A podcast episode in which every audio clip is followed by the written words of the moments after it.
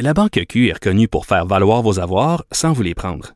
Mais quand vous pensez à votre premier compte bancaire, tu sais, dans le temps à l'école, vous faisiez vos dépôts avec vos scènes dans la petite enveloppe. Hmm, C'était bien beau. Mais avec le temps, à ce compte-là vous a coûté des milliers de dollars en frais, puis vous ne faites pas une scène d'intérêt. Avec la Banque Q, vous obtenez des intérêts élevés et aucun frais sur vos services bancaires courants. Autrement dit, ça fait pas mal plus de scènes dans votre enveloppe, ça. Banque Q. Faites valoir vos avoirs. Visitez banqueq.ca pour en savoir plus. Cube Radio. Attention, cette émission est laissée à la discrétion de l'auditeur. Les propos et les opinions tenues lors des deux prochaines heures peuvent choquer. Oreilles sensibles s'abstenir.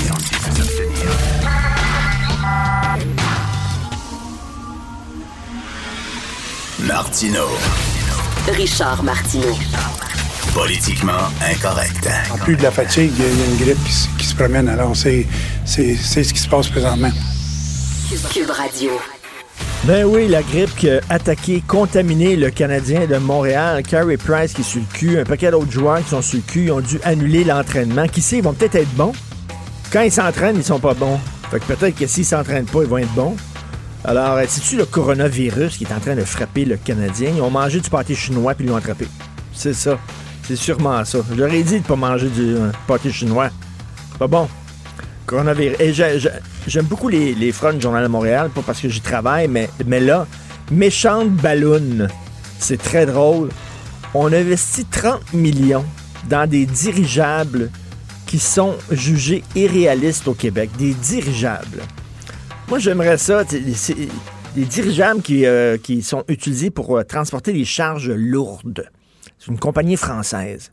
Faut- on est en 2020, là pas des avions, des dirigeables, comme, dans les années 40. Là.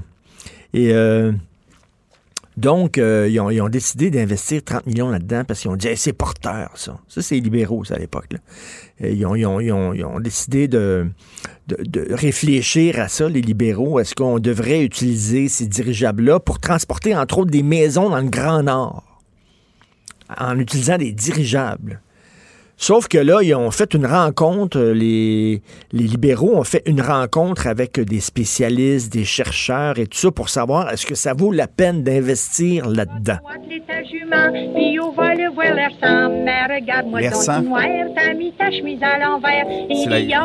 le. C'est ça. grand que l'air sang. M'a grosse changé balle. de nom, petit Jean, puis m'a appelé l'air sang. Petit rouge l'air sang, petit gus l'air sang, petit Le pis air l'air sang, c'était ça, la grosse balloune, là, qui se promenait, là.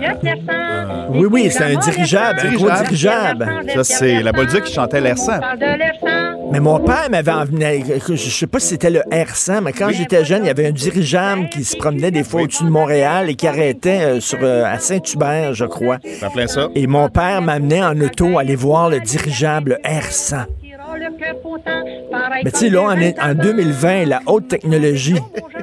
Alors, ils ont dit, on va transporter des maisons dans le Grand Nord avec un dirigeable. Et là, ils ont rencontré des chercheurs. Et là, les chercheurs ont dit, ben là, c'est parce que il y a un problème, par exemple. Tu mettons, le dirigeable, il transporte 30 tonnes. Ça peut, ça peut transporter jusqu'à 60 tonnes. Mettons que le dirigeable transporte 30 tonnes. Puis là, il déleste les 30 tonnes. là. 30 tonnes de maison dans le Grand Nord. Il va partir comme une balloune. Il n'y a plus rien qui va le retenir. Foum, il va partir dans la stratosphère. Comment vous allez faire? Fait que là, les, fabricants du dirigeable ont dit c'est très facile, on va pomper de l'eau, puis on va prendre, on va pomper 30 tonnes, 30 tonnes d'eau dans le dirigeable pour euh, justement qu'il qu'il garde son poids. Puis là, ils ont regardé les fabricants français, puis ils ont dit c'est parce que c'est dans le Grand Nord. C'est gelé. c'est gelé l'hiver. Vous ne pourrez pas pomper de l'eau. En plus, il y a des vents épouvantables, la neige, puis tout ça. Bref, les chercheurs ont dit, dit au Parti libéral, vous pouvez pas mettre une scène là-dedans. Ça n'a pas de bon sens, c'est n'importe quoi ce projet-là. Ça ne fonctionne pas. Peut-être euh, dans le sud de la France, c'est bien bon, mais dans le Grand Nord québécois, ça n'a pas d'allure. Ben la CAQ a décidé, c'était bon. Ils ont mis 30 millions là-dedans, dans des dirigeables. Et le pire, le pire, c'est que les Chinois aussi ont investi. Les Chinois ont investi deux fois moins que les Québécois, mais leur part dans l'entreprise est la même chose. Leur part dans l'entreprise est, la même affaire, leur contrôle dans l'entreprise. Donc, nous autres, on paye deux fois plus que les Chinois, mais on n'a pas plus d'avantages de part euh, dans l'entreprise que eux autres. C'est bizarre la façon dont on utilise l'argent public au Québec. Dire, comment ça se fait qu'on a investi là-dedans? Et là, vous avez vu euh, dans les pages euh, argent, on va certainement parler tantôt euh, avec Michel Gérard, mais dans la section argent du Journal de Montréal, monsieur, le, boss Guy Leblanc, le grand boss des investissements Québec, il dit Ah, on va faire des investissements qui sont de plus en plus risqués.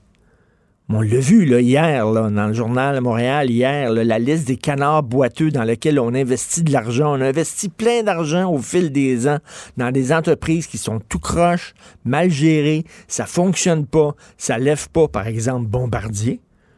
Bombardier. On a investi euh, des, des gonzillions de dollars dans Bombardier et là, ils demandent encore de l'aide. Et moi, je suis tout à fait d'accord avec Pascal Bérubé qui dit Ah oui, Bombardier veut de l'aide? OK, mais vous allez vous débarrasser de votre boss, par exemple, parce que votre boss a mal géré la patente. Ça fait à peu près quoi? Cinq ans qu'il est là, euh, euh, le, nouveau boss de Bombardier. Euh, Alain Bellemare, ça fait cinq ans qu'il est là et la valeur de l'action de Bombardier a chuté. Quand il est arrivé, la valeur de l'action de Bombardier était 2,63, puis la valeur de l'action maintenant est à 1,25. Et pourtant, lui, il s'est mis dans les poches de 30 millions de dollars. OK? Il s'est mis dans les poches 30 millions de dollars alors que, au lieu de redresser l'entreprise, l'entreprise pique du nez. Ça ne fonctionne pas. Alors, pourquoi on donnerait de l'argent sans condition? On n'a pas, non, pas d'affaires. hein? Donc, donc, Pascal Bérubé dit, on va vous donner de l'argent, mais à une condition vous allez vous débarrasser de ce gars-là qui gère mal l'entreprise. Je ne sais pas pourquoi euh, c'est pas comme ça. Ça devrait toujours être de même. Comme la FFQ. Il voulait remettre en question le financement de la FFQ, François Legault, puis finalement, il a dit non, non, non, on ne remettra pas en question. Ils vont avoir leur financement annuel, il n'y a pas de problème. Euh, Ils vont avoir leur financement à la Fédération des femmes du Québec. Mais pourquoi? C'est géré tout croche par une personne totalement incompétente qui est en roue libre, qui écrit des tweets débiles. Pourquoi le gouvernement ne dirait pas, écoutez, vous allez avoir votre subvention, mais vous allez changer la personne au top parce qu'elle est incompétente, puis nous autres, on ne veut pas investir. Essayez-vous d'avoir un prêt. Je parlais à Master Bugarici, qui est un entrepreneur, et il dit Écoute, Richard, quand je vais à la banque pour avoir un prêt, les, conditions, là, on va te prêter de l'argent, mais là, à condition de ci, à condition de ça, à condition de ça, à condition de ça. Puis il dit Me prête pas de l'argent aveuglément, là. Je dois, je dois, tu sais, je dois montrer patte blanche, puis je dois euh, respecter leurs conditions, puis tout ça. Mais quand c'est le gouvernement qui donne de l'argent, euh, qui investit de l'argent dans une entreprise, il n'y a pas de problème. Que tu fasses un plan d'affaires sur les cinq prochaines années. Ben oui. Puis avec une technologie maintenant, tu travailles un petit peu en techno, là, Puis ça là, change tellement vite. c'est correct. Ouais, c'est quoi ton plan d'affaires sur cinq ans? Hey. Et Mata- Mattel, Mattel, on a donné 13 millions il y a 5 ans pour qu'ils euh, les garder ici, qu'ils renouvellent leur usine, puis tout ça. Finalement, ils ont décidé, eux autres, 5 ans plus tard, là, ils ont décidé de lever les feux, que leur usine va aller au Mexique, puis en Chine. Il, euh, il va y avoir des pertes d'emploi au Québec, puis Mattel, eux autres, ils, ga- ils gardent le 13 millions qu'on leur a donné. Ils gardent ça dans leur poche. Mais non, je m'excuse. Déménagement. On t'a donné, on t'a donné 13 millions pour que tu restes ici. Donne l'argent. Ben non, nous autres, on, est blood, on est gentil, on donne l'argent sans condition. Vous écoutez politiquement incorrect. La Banque Q est reconnue pour faire valoir vos avoirs sans vous les prendre. Mais quand vous pensez à votre premier compte bancaire, tu sais, dans le temps à l'école, vous faisiez vos dépôts avec vos scènes dans la petite enveloppe. Hmm, C'était bien beau. Mais avec le temps, ce vieux compte-là vous a coûté des milliers de dollars en frais, puis vous ne faites pas une scène d'intérêt. Avec la Banque Q, vous obtenez des intérêts élevés et aucun frais sur vos services bancaires courants. Autrement dit, ça fait pas mal plus de scènes dans votre enveloppe, ça. Banque Q. Faites valoir vos avoirs. Visitez banqueq.ca pour en savoir plus. Richard Martineau. Politiquement incorrect. Cube Radio. Nous allons parler d'économie avec le chroniqueur économique euh, Michel Gérard, qui écrit dans la section argent au Journal de Montréal, Journal de Québec. Euh, Michel, tu nous parles d'Investissement Québec. Eh, D'ailleurs, qui annonce, là, Guy Leblanc, le grand patron d'Investissement Québec, qui vont faire des investissements de plus en plus risqués. Oui, c'est euh, François Legault hier euh, euh, qui, lors du lancement, devant, ben, écoute, devant, je pense, une centaine d'invités, or, du milieu des affaires en grande partie. Alors oui, François Legault était tout fier de nous annoncer que maintenant, Investissement Québec va prendre beaucoup plus de risques. et puis, bon, on sait qu'évidemment, il y a un nouveau président, bon, Guy Leblanc. Euh, qui est l'ami euh, qui est l'ami de Pierre Fitzgibbon, le ministre de l'économie, de l'innovation, qui est responsable d'investissement à Québec. Donc, quand tu mets tout ce beau monde là ensemble, tu te dis, bah, ben, écoute, euh, on va surveiller de, on va surveiller de près l'évolution du nouveau investissement Québec, dont le premier ministre dit affirme euh, qu'Investissement Québec va être beaucoup plus agressif dans son aide financière aux, entreprises. Donc, euh, il faut dire aussi que le gouvernement Legault euh, ajoute une petite cagnotte d'un milliard de dollars dans la caisse d'investissement Québec. Ça fait que donc c'est beaucoup, comment dire, donc c'est toute une évolution de la part d'investissement Québec. Mais, mais en même temps, en même euh, temps, euh, Michel. Davantage dans des entreprises. Mais c'est ça, Michel. En même temps, c'est un peu inquiétant. Là, ils disent euh, on va faire des investissements risqués. Puis là, on a vu la liste des canards boiteux dans laquelle on a investi au cours des dernières années. C'est, j'espère qu'ils vont faire plus attention. Puis François Legault disait hier, c'est Sylvain Larocque qui relate ça, euh, disait hier, ben là, ça va être fini quand même, les canards boiteux. Bon. Puis là, finalement, j'ai hâte, c'est facile à dire, mais je, vais dire une affaire, euh, j'ai hâte de voir, tu sais, au bout de trois ans, ce que, ce que, ce que ça va donner, euh, ce renouveau dynamique, si l'on veut, cette nouvelle dynamique d'investissement à Québec. surtout que, regarde, c'est clair, là, il, il s'en cache pas, là, tu sais, dans le fond, ça, Investissement Québec devient la banque d'affaires, entre guillemets, euh, du gouvernement Logo. Or, euh, moi, j'ai rien contre le fait hein, que les qu'on investisse davantage dans le dans des projets du Québec King, en autant que le tout se fasse dans l'intérêt supérieur, non pas d'une clique, mais de l'ensemble des Québécois parce que moi, je suis pas contre le fait qu'on investisse dans une entreprise, puis si en bout de ligne, ça rapporte plus euh, d'impôts euh, euh, et puis tu fais travailler plus de monde, ben c'est parfait. Le projet en est en soi rentable. Non, mais, il faut quand même que l'analyse de ces, projets-là soit quand même rigoureuse. on a vu, tu as, vu la, page couverture du journal, méchante ballon. on a investi 30 millions de dollars dans des dirigeables. Et là, le plus drôle, c'est que, bon, les dirigeables devaient transporter des tonnes et des tonnes d'équipement, mais on dit qu'est-ce qui va arriver quand vous allez délester votre équipement dans le Grand Nord, vous allez partir comme une ballonne, et on dit non, on va pomper de l'eau, on va pomper de l'eau, mais on dit oui, mais les lacs sont gelés, Christy. oui, je disais ça ce matin avec grand intérêt, n'est-ce pas? Parce que c'est un projet, justement, que, vient de financer le gouvernement Legault et, annoncé à grande pompe par le ministre Pierre Fitzgibbon. Bon, effectivement, ce matin, je trouvais qu'il y avait une drôle de, de, coïncidence. De, coïncidence.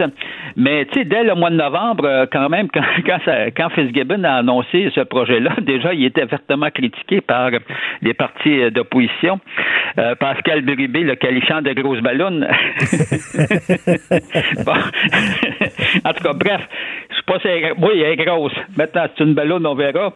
Euh, alors, c'est le risque, hein? Quand tu, te, tu veux absolument, quand tu es plein d'argent puis tu sais pas quoi faire avec. En fait, oui, en principe, ils sont supposés savoir ben, quoi faire avec. On les paye pour ça, n'est-ce pas? Mais ben, c'est ça. Il faut faire bien attention. Il faut faire des analyses sérieuses. Ben oui, euh, est-ce que les Québécois sont prêts à, risquer? Tu sais, moi, là, quand je, suis allé euh, pour mes REER à la Banque Royale, OK?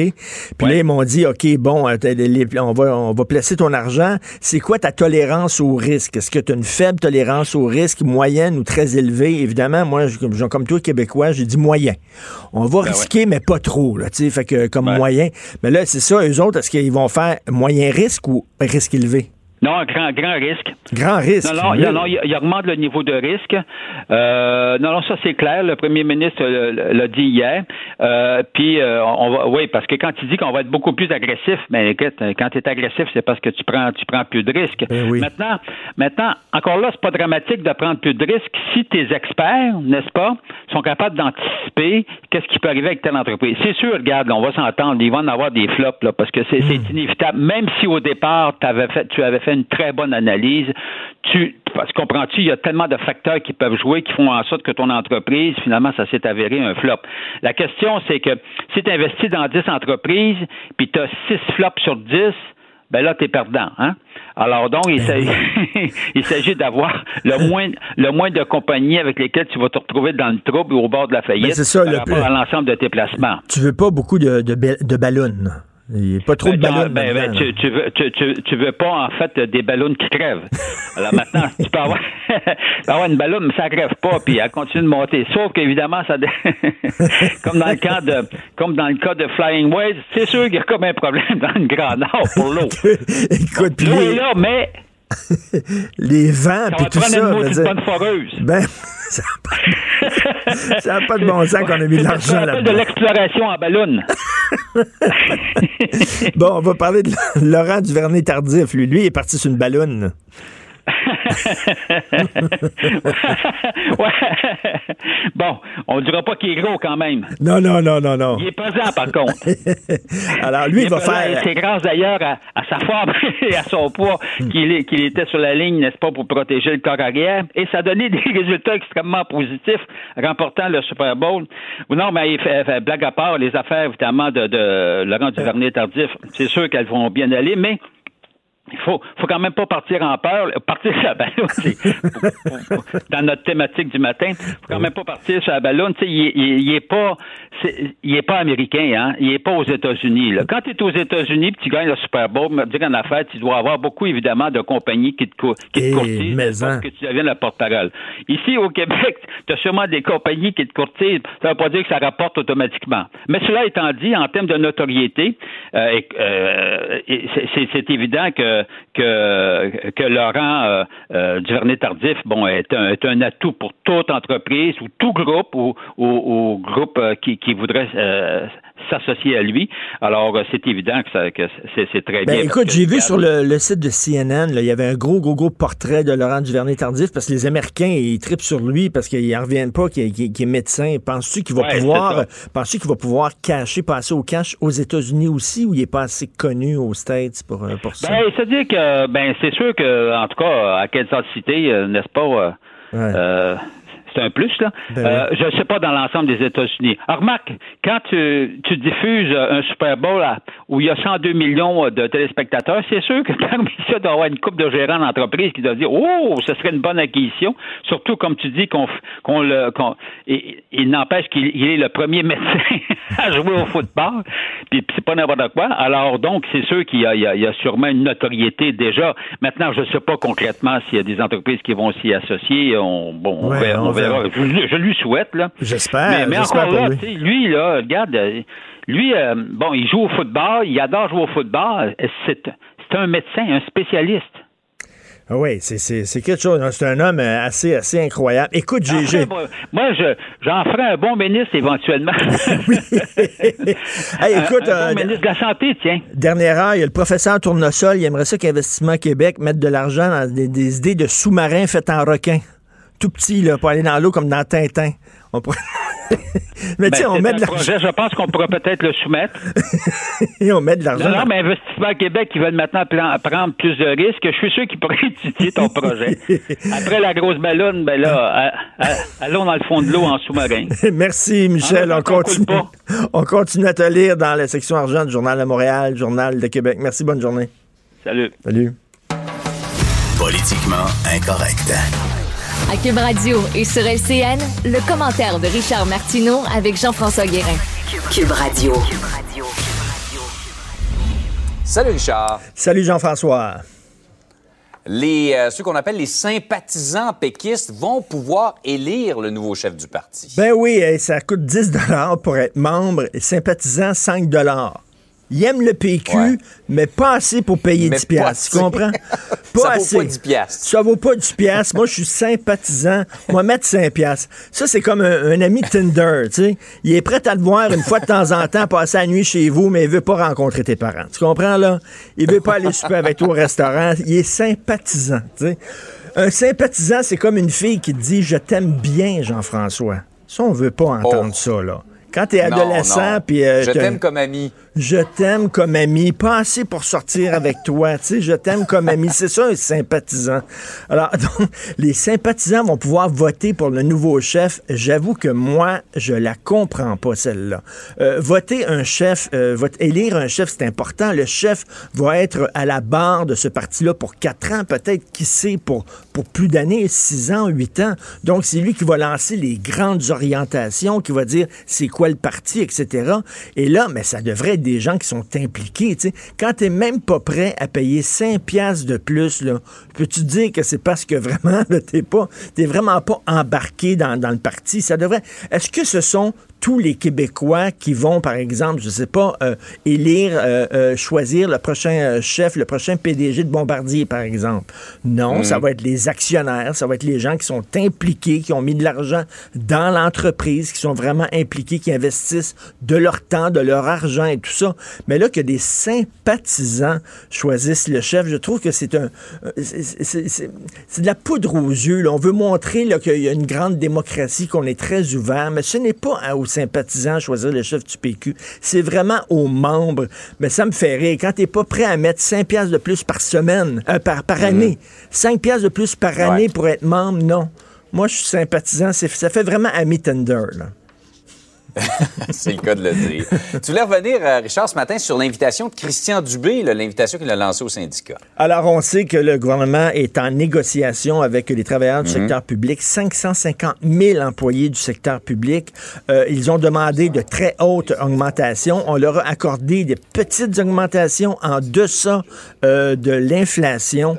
Les gens dans le syndicat sont furieux, mais le gouvernement a dit, écoutez, on va... Parce qu'habituellement, quand on accorde des augmentations de salaire, c'est pour tout le monde. C'est pour les 550 000 employés du secteur public. Tout le monde lève en même temps. Là, ils ont dit non, on va faire les choses différemment. On été élus pour ça à la CAQ, pour faire les choses différemment. On va privilégier deux types d'employés, les préposés aux bénéficiaires et les enseignants. Eux autres vont avoir une meilleure hausse. Puis là, ils ont dit aux syndicats, venez vous asseoir avec nous. On va discuter de tout ça ensemble. On va vous présenter. Et là, ça, c'est très habile parce que on appelle ça en anglais un lose-lose situation pour les syndicats. Si les syndicats acceptent ça, de s'asseoir avec le gouvernement, ils jouent le jeu du gouvernement parce qu'après ça, le gouvernement va avoir beau jeu en disant Regardez, là, on a été ouvert, là, on s'est assis avec eux, on a discuté, maintenant c'est nous qui décidons, boum, ça va être comme ça. Mais s'ils jouent pas le jeu du gouvernement, les syndicats, les gens vont dire Ah, Hein, vous n'êtes pas dans la discussion, vous êtes dans la confrontation. Fait que quoi qu'ils fassent, les syndicats sont un peu comme pognés avec cette affaire-là. Donc, les grandes centrales syndicales ont décidé de dire, écoutez, là, on va négocier comme dans le bon vieux temps, c'est-à-dire on va sortir dehors avec les pancartes, il va y avoir un rapport de force, mais il est hors de question qu'on s'assoie avec vous pour jaser, parce que vous, vous dites qu'on va jaser, mais dans le fond, ça va être des relations publiques. Nous autres, on va être là, vous allez jaser, on va écouter. Donc, ils ont dit, ça nous en- ça nous intéresse pas d'embarquer dans cette euh, opération-là. Mais disons que c'était assez ratoureux de la part de Christian Dubé du Conseil du Trésor. J'allais dire stratégique, mais rassureux Ratoureux, pourrait, pourrait s'appliquer aussi. Hey, hey, Richard, j'avais hâte d'entendre ton, ton opinion sur le spectacle de la mi-temps du Super Bowl. Moi, sur le coup, j'avais pas réagi nécessairement, mais en voyant le- le- les commentaires hier, il y a beaucoup de gens qui ont trouvé ça trop osé. Trop osé. L'année passée, c'était Maroon 5. D'ailleurs, on se souvient, un spectacle qui était assez plat Ouais. et assez ennuyant à la mi-temps. Ordinaire. Mais le chanteur de Maroon 5 était mis, s'était mis torse nu. Il était en chest-bras, comme on dit. là. Il était en C'est drôle, on n'a pas entendu de toller à ce moment-là. Ben non, il, a montré son six-pack, comme on dit, ses muscles, son ventre plat, il s'est trémoussé le popotin, etc. Là. Et euh, tout le monde trouvait ça très correct. Mais quand c'est une femme qui fait ça, oh mon Dieu que c'est vulgaire. D'ailleurs, dire que c'est vulgaire, regarde, elle n'a pas fait ça au G20, là. Elle n'a pas présenté ça dans un séminaire sur l'avenir du féminisme. Elle a présenté ça lors de l'événement le plus vulgaire de l'année. Parce que soyons, même si on aime le football, faut le dire, le Super Oh. C'est vulgaire. C'est quoi? C'est la, c'est la malbouffe, c'est la surconsommation, c'est les anabolisants, c'est le patriotisme américain. Je veux dire, c'est pas l'événement le plus fin et le plus Je trouve subtil que tu de simplifies les choses pas mal, Richard. C'est quand même, c'est quand même assez clinquant et bling-bling. Et regarde, Ouais. elle a- elle a cinq... Jello qu'on voit, là, euh, Moi, je l'ai trouvé, je vais te le dire, je suis désolé, est tellement sexy, ça n'a aucun sens. Elle a 50 ans, elle célèbre la sensualité, elle est bien dans son corps. Mon Dieu, bravo, extraordinaire. Est-ce que vous auriez aimé la voir en col roulé? en train de chanter des cantiques? Je veux dire, c'est ça, le... En 1956, là, on a censuré Elvis Presley parce qu'on l'appelait Elvis de Pelvis parce que, bon, il bougeait trop du bassin. Est-ce qu'on est en 1956? S'il vous plaît, elle célèbre sa sexualité, c'est correct. Comme les gars aussi le font. Bruce Springsteen avait fait le spectacle à la mi-temps. Puis je m'excuse, mais tu sais, il, sautait sur la scène, il montrait ses biceps et tout ça. Quand c'est un gars, c'est correct. Quand une femme, c'est pas correct. Il faut qu'elle soit prude et gentille. Non, mhm. vas-y, Jello. J'ai bien aimé ça. Moi, j'ai regardé plusieurs fois. Pas vu le match, mais j'ai vu le spectacle à mi-temps souvent. Ah oui, ça, je, je m'en doute, oh. effectivement. tu étais de ceux qui n'ont pas trop regardé le match, mais qui ont euh, ouvert la télé pour, euh, pour le spectacle de mi-temps. Tout à fait. Hey, bonne journée, Richard. Bonne une vraie bonne journée là, à 10 là, À 10 Oui, oui, un vrai. Oui, oui, pas un 5 Moi, je suis pas un sympathisant de l'émission, je suis un amoureux de l'émission. Salut. Salut. Ici Paul. Martino, le seul qui peut tourner à droite sur la rouge à Montréal. Politiquement incorrect. Mais c'est politiquement correct de l'écouter. Ça arrive trop souvent des gens qui sont en crise. Je le répète souvent, hein, on est ici à Cube Radio, à côté du, du parc Émilie Gamelin. Des gens en crise psychotique, là, euh, il y en a plein ici. Il y en a plein. Des gens qui délirent, puis tout ça. Tu te demandes tout le temps ce qu'ils vont devenir violents. Et c'est d'une tristesse. Oui, ils peuvent devenir violents, mais c'est des gens qui ont besoin d'aide. C'est des gens, imaginez, là, vous êtes le frère, vous êtes le père d'une de, personne qui est en délire psychotique. Vous savez pas exactement où cette personne-là est. Elle a perdu un peu la carte. Et là, il y a des policiers qui arrivent et ça arrive souvent que, bon, ils, y abattent la personne. Ça vient d'arriver encore à Saint-Georges de, Beauce, un homme qui était en crise, qui, était dangereux. Il avait un bâton de baseball dans les mains, effectivement, mais ils sont arrivés. Ça a l'air qu'ils ont essayé de le contrôler avec un, taser gun, avec du poivre de Cayenne. Ça n'a pas fonctionné. Bing, bing, bing, ils l'ont abattu. La famille de cette personne-là sont furieux parce qu'ils disent qu'ils l'ont abattu comme un chien. On va en parler avec François Doré, que vous connaissez bien, policier de la Sûreté du Québec à la retraite. Salut François. Bonjour Richard. Il n'y a pas une façon de contrôler ces gens-là. François, ils, ont besoin d'aide. C'est sûr qu'ils sont agressifs, puis ils sont, ils sont dangereux, mais c'est des gens qui ont besoin d'aide. Absolument. Ils ont besoin d'aide. On pratique la police d'une façon en Amérique du Nord, au Canada. Ils la pratiquent d'une autre façon en Angleterre, dans certains pays d'Europe aussi. Euh, au Canada, au Québec, bon, mettons au Québec, là, il y a, euh, y a trois, trois quarts de métier qui répondent là, aux urgences. Les pompiers, les ambulanciers et les policiers. Sur une crise comme ça, une crise psychotique où quelqu'un a besoin, visiblement besoin d'aide, ceux qui vont répondre là, tout le temps, les premiers, généralement, c'est les policiers, ce ne sont pas les travailleurs sociaux. Ce gars-là avait besoin d'aide, visiblement avait besoin de médication. Selon son beau-frère, j'en suis sûr. C'est triste ce qui est arrivé, malheureusement, c'est le genre de réponse qu'il y a eu. Puis encore une fois, je sais que je me répète à chaque fois, il n'y a pas un policier qui se lève le matin en disant aujourd'hui je tirerai bien sur, quelqu'un. Ben non. C'est un drame affreux, affreux. Ce gars-là avait besoin d'aide, malgré son parcours, malgré ses crises et son état. Écoute, euh, dans, le cadre de JE, l'émission JE à TVA, j'avais comme suivi une journée, une formation de, de, policiers, OK? Et les policiers m'ont donné une formation et après ça, je faisais comme une simulation. J'avais une arme dans les mains, puis bon, je faisais des simulations avec eux. Et ce qu'ils te disent comme formation, c'est que si quelqu'un est vraiment agressif et s'approche de toi comme policier, tu dis, laissez tomber votre arme, arrêtez, etc. S'il n'obtempère pas, ce qu'on te dit dans la formation, c'est tu tires dans le thorax, pas tu tires dans les jambes, pas tu tires dans les bras, tu tires dans le thorax pour le tuer, pour ben, l'abattre. en fait, pour mettre fin à la menace. Euh, j'ai été 33 ans policier, Richard. Jamais, jamais on m'a enseigné à tirer pour tuer. On a toujours utilisé, très subtilement d'ailleurs, le terme mettre fin à la menace, éliminer la menace. Et là, évidemment, en parenthèse, peu importe les conséquences, si la personne meurt, c'est triste, c'est plate, mais oui, le thorax, c'est l'endroit visé, non pas la jambe, même si le gars mesure 6 et 3, pèse pas loin de 300 livres. Le thorax, c'est l'endroit où les policiers sont entraînés à viser parce que c'est plus large. Dans un mouvement, c'est quelque chose qui bouge peut-être un peu moins qu'une jambe. Puis on enseigne, du moins on enseignait le, passe-moi l'expression anglaise, le double tap. Tu tires deux balles, puis là tu regardes la situation, voir comment ça progresse. Dans le cas ici à Saint-Georges, ce que j'ai vu comme commentaire, ce que j'ai entendu, c'est qu'il y a plusieurs coups qui ont été tirés. Évidemment, ni toi ni moi n'étions sur place. J'ai hâte de voir l'enquête, ce qui va être déterminé, qui a tiré, combien de coups ont été tirés et jusqu'à quel point l'homme était une menace, parce que ça, c'est toujours les, premières questions qui viennent.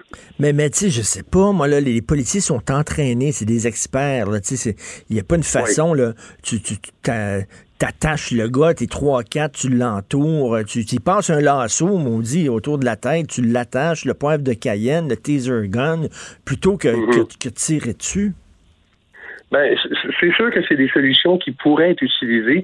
Euh, je vais juste faire un commentaire, ou du moins un, parallèle. En Angleterre, évidemment, là, euh, on dit quoi là dans, dans, l'extérieur de, de, Londres, c'est 5% des policiers qui sont armés. À Londres, c'est peut-être 10% Il y a eu une attaque, euh, bon, récemment, dans les derniers mois, où une des personnes a attaqué le, le, le, le, le criminel avec une espèce de bâton quelconque, un poteau quelconque ce qui, se pratique là-bas, c'est une police de consentement, c'est autre chose.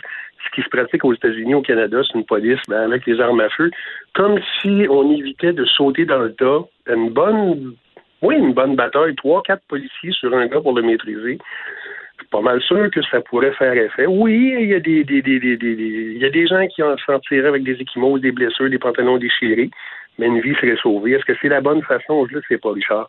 Mais la police est pratiquée différemment selon où on est.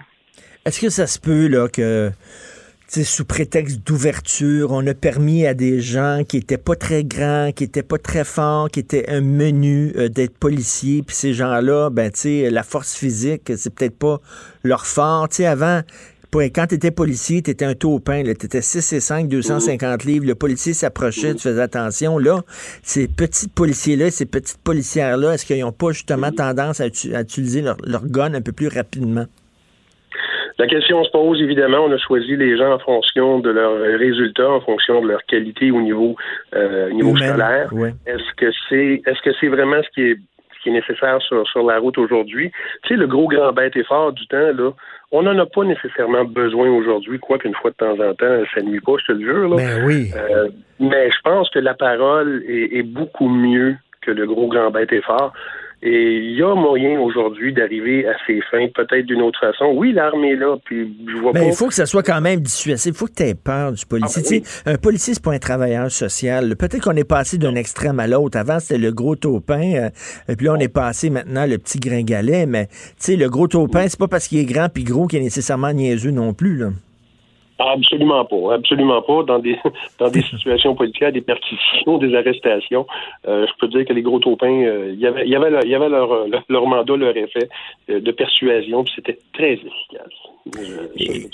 et, tirer dans les jambes, ça se peut pas parce qu'ils ont peur de rater leur coup, puis que le gars ait le temps de, de, de, de, les de les poignarder, quoi. Oui, le, le gars est en mouvement, il marche, il court vers toi. Euh, il peut représenter un risque. Une jambe, c'est quoi, quelques centimètres, une dizaine de centimètres, 12 centimètres selon la grosseur de la personne. Le thorax, c'est quoi? C'est plus de 30 centimètres. Alors, si tout bouge, si le niveau de le, niveau d'action est très élevé, l'adrénaline est à son maximum, évidemment, ce qui est enseigné, c'est de tirer sur ce qui est possible de tirer pour mettre fin à la menace, neutraliser la menace.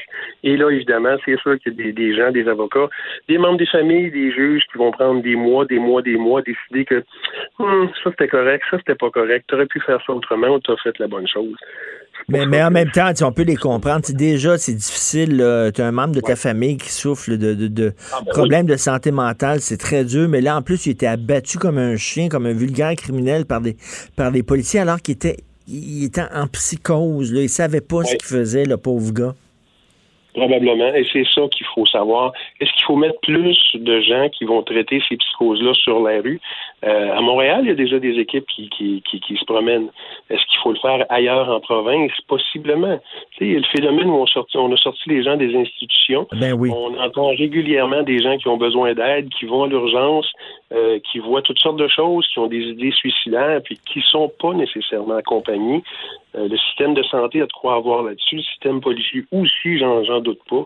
Mais je pense que c'est un ensemble de facteurs qui font que des drames comme ça vont arriver encore, hélas, puis je ne souhaite pas, mais je sais que ça va arriver. François se le dit, là, la plupart des policiers sont très corrects, je le vois, là, je reviens là-dessus, on, est dans un quartier ici à Cube Radio, tu es venu, ben où il y a beaucoup de gens qui ont des problèmes de santé mentale, et je vois régulièrement des jeunes policiers parler à des, à des, jeunes qui sont dans la rue, qui sont complètement euh, en crise et tout ça, puis qui leur parlent calmement, puis qui sont là, extrêmement gentils. D'ailleurs, l'autre jour, j'ai remercié un policier parce qu'il était tellement fin avec un gars qui était visiblement dans le besoin. Euh, mhm. Ils sont quand même, il y, a beaucoup de, il y a beaucoup de policiers quand même qui sont très gentils. Oui, l'humanité a sa place, elle aura toujours sa place.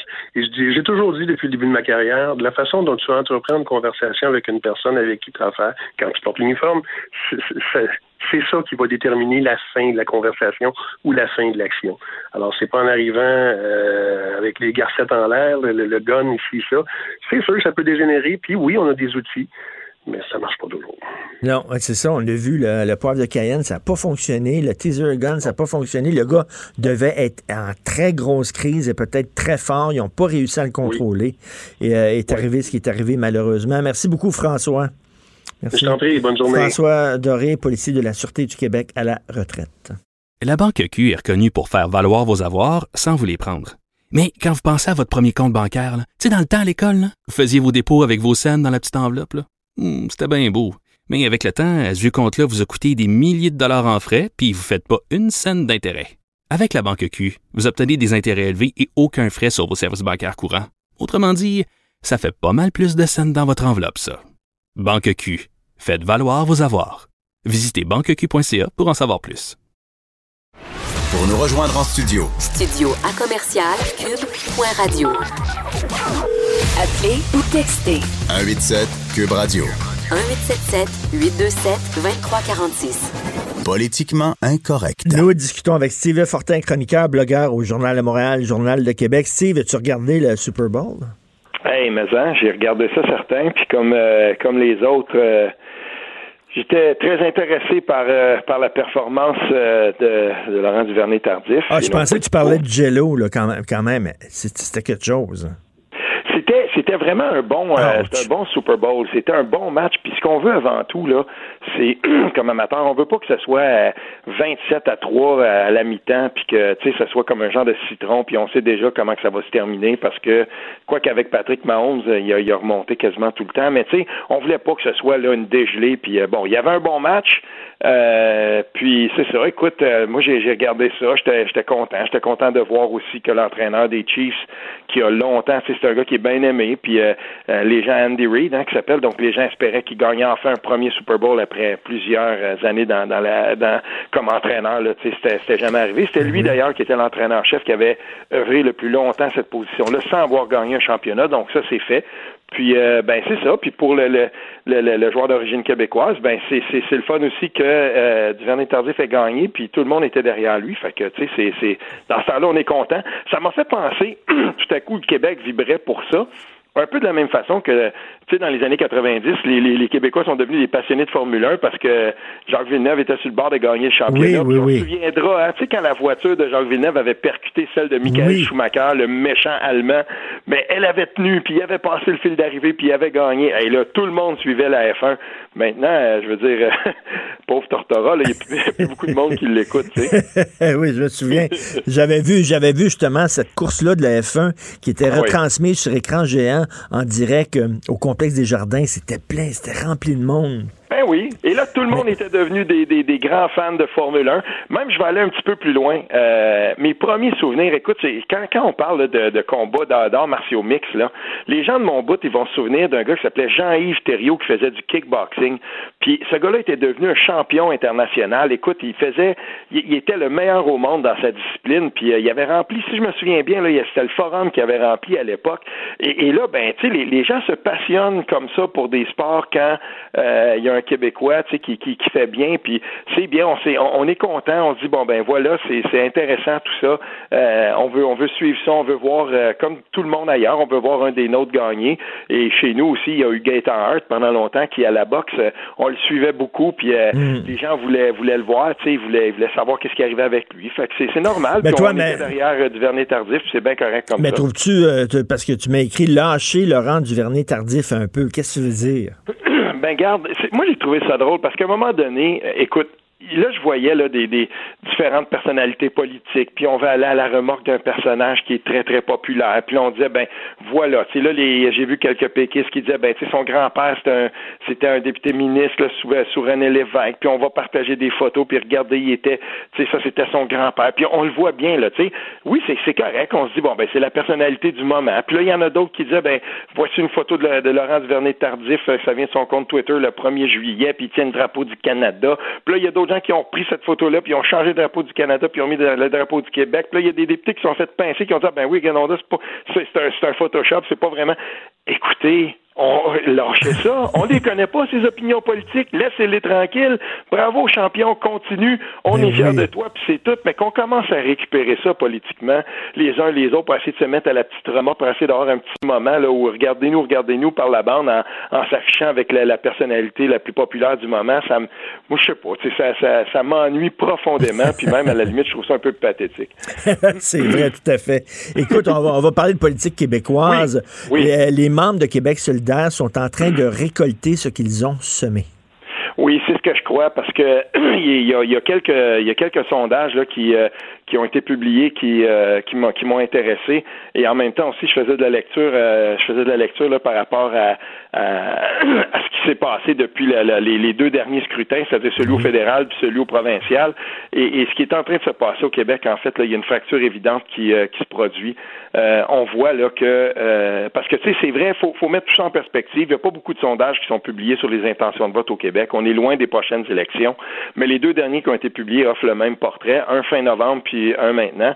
Euh, on voit que Québec solidaire maintenant, donc on retourne dans les retranchements de, Montréal euh, et, euh, Philippe Fournier, donc en regardant ces données-là et aussi en faisant la même mise en garde. je l'ai fait depuis longtemps, puis là-dessus on s'entend Philippe et moi, ça c'est clair. Il faut faire, faut toujours regarder un, sondage puis le mettre dans, dans son contexte. Mm. Mais ce qui est en train de se passer, en fait, c'est que les comtés qui ont été gagnés par à l'arraché, là, de, de c'est des comtés qui ont été gagnés quand même pas par des grosses marges, mais tu sais, Sherbrooke, Rouen-Noranda, même le comté de Solzanetti, des comtés qui ne sont pas naturellement des comtés de, Québec solidaire, mais il y avait quand même eu une petite vague, une petite sympathie pour ce parti-là. Ben, ces comtés-là risquent bien de s'en retourner à la CAQ.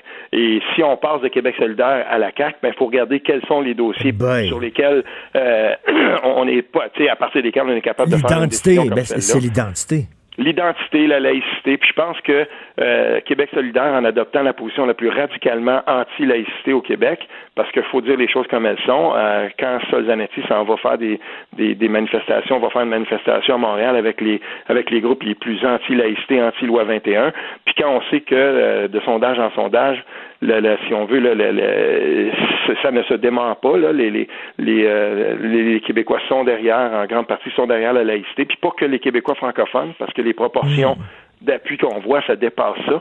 Euh, ben écoute, il y, a, là quand même, il va falloir que Québec solidaire assume ça. Puis quand ils vont se présenter devant la population, peut-être que ça va être, euh, ça va permettre de consolider avec des plus grosses marges des comtés à Montréal, mais euh, à l'extérieur du Québec, mais ça fonctionnera pas. Puis la même chose se produit de manière un peu différente, mais avec avec le Parti libéral du Québec. Là, 10% dans l'électorat francophone, c'est la marginalité complète. Puis ça, ben c'est pas une bonne nouvelle. Mais exactement, ils sont déconnectés de la majorité des francophones. Mais moi, je vois pas le jour où Québec solidaire vont changer de sur la laïcité. Non, non seulement ils vont pas changer d'opinion, mais ce parti-là euh, vibre, existe, euh, notamment grâce à une partie quand même euh, bruyante, une, une, partie de, de son, de, de, si on veut, là, de, de, de, sa composition qui est, qui est assez extrémiste, puis euh, qui, qui, qui, est assez radicale, puis ben c'est ça. moi, je verrais mal, par exemple, Manon Massé, euh, je sais pas, moi, pouvoir prendre ses distances des éléments les plus radicaux dans son parti, euh, comme l'ont fait, par exemple, euh, euh c'est comme l'a fait Stephen Blaney quand il a considéré la chefferie au Parti conservateur, puis il a dit, ben, notre parti doit quand même prendre ses distances de ces éléments les plus radicaux. C'est, c'est, à un moment donné, tu sais, il y, a comme un constat à faire Puis euh, je pense pas qu'ils vont le faire. Mais excuse, euh, regarde, je me fais l'avocat du diable, OK, euh, Steve, pour la conversation. N'est-ce pas aussi noble, puis Dieu sait que je suis pas Québec solidaire, tu le sais, mais n'est-ce Mhm. pas noble qu'un parti dise, regarde, nous autres, on veut pas faire de compromis, on a des valeurs, puis on préfère perdre debout que gagner à genoux. On n'est pas prêt à faire tout ce qu'il faut faire pour euh, avoir davantage de points dans les sondages. Nous autres, on pense ça sur la laïcité. On sait qu'on va en payer le prix, mais on veut pas bouger. Ben, parfait. On- dans ce cas-là, on assume aussi le, résu- le, le résultat résultat. de l'élection. On assume que, euh, puis on, on cesse surtout de, de, de pointer les gens qui votent, puis de pointer ceux qui sont qui forment la collectivité qu'on qu'on qu'on espère convaincre. Puis à un moment donné, il faut arrêter de traiter ces gens-là de tout et non parce qu'ils que- parce qu'ils n'adoptent pas notre euh, notre notre position à nous par rapport à certains enjeux, parce que ça, ça aide pas. Puis on, on doit quand même l'admettre là. Euh, Il y, a- il y en a certaines personnes qui s'affichent Québec solidaire. Là, c'est pas euh, je veux dire, puis qui, qui, qui sont pas tellement euh, tendres là, quand, quand ils vont parler de gens qui sont pro, euh, pro laïcité, quand ils vont parler, par exemple, des électeurs caquistes ou péquistes, ben, je veux dire, OK, parfait, mais ça a un coût, euh, il y a un coût à ça. Puis à un moment donné, les gens sont juste tannés de se faire traiter de tout et non parce que légitimement, ils ont, ils ont, ils ont décidé que euh, pour eux, ben, la, la, la, la- la position, euh, somme toute mitoyenne de la CAQ, ben, ça les rejoignait. Puis on le voit bien, là. Il y, a, plein de dossiers sur lesquels les Québécois de- devraient se réveiller, puis moi j'en, suis là. Quand le, ministre Robert dit on va passer le projet de loi 40, c'est commissions scolaires, puis on adoptera le baillon s'il faut. Euh, ben, excusez là, moi j'ai pas encore fini de, de prendre connaissance de tout ce qui se trouve là-dedans, mais moi ça m'inquiète ça. Ça m'inquiète ce qui se passe avec les maternelles 4 ans quand on va à l'envers de, tout- de, de- toutes les connaissances puis de l'avis des scientifiques. Tu sais, il y a plein de choses moi qui m'inquiètent avec la CAC, mais tout ça c'est, obnubilé complètement, c'est passé en dessous de la couverte. Et, ça, c'est un défaut un peu de, de- des débats qu'on a présentement parce que, à force de parler tout le temps d'identité puis de laïcité, puis que ce, ce dossier-là, puis les poursuites, puis on va aller jusqu'en Cour suprême, puis on va faire traîner ça, ben, on est en- peut-être en train de se faire enfiroiper avec quelques projets de loi là, qu'on va regretter dans le, dans, dans, dans le futur. Puis euh, ça, ben, il faudrait, il faudrait quand même là, qu'on en sorte. C'est pour ça que euh, il m'est arrivé à plusieurs reprises au cours des derniers mois de dire si on avait si on avait ré- réglé cette question-là, moi ça n'aurait pas été à ma convenance. Là. Euh, Je, je, je, je suis bien content qu'on applique la laïcité, surtout dans le milieu scolaire. Mais tu sais, si on l'avait réglé euh, après la, après les, les finesses attentats de la mosquée, si Philippe Couillard avait avait bougé puis avait dit bon ben voilà, on enterre ça, ben on n'en parlerait plus aujourd'hui. Je pense que les Québécois en, en seraient venus probablement là à se dire bon ben voilà, c'est ça, puis passons à autre chose. Mais on va être obligé d'en parler parce que la Cour suprême va invalider euh, peut-être cette loi-là. Puis là, tout le débat va repartir. Ben c'est drôle parce que si jamais c'est ça qui arrive la prochaine fois, euh, moi je, je, je crois qu'il va y avoir encore une plus grande polarisation.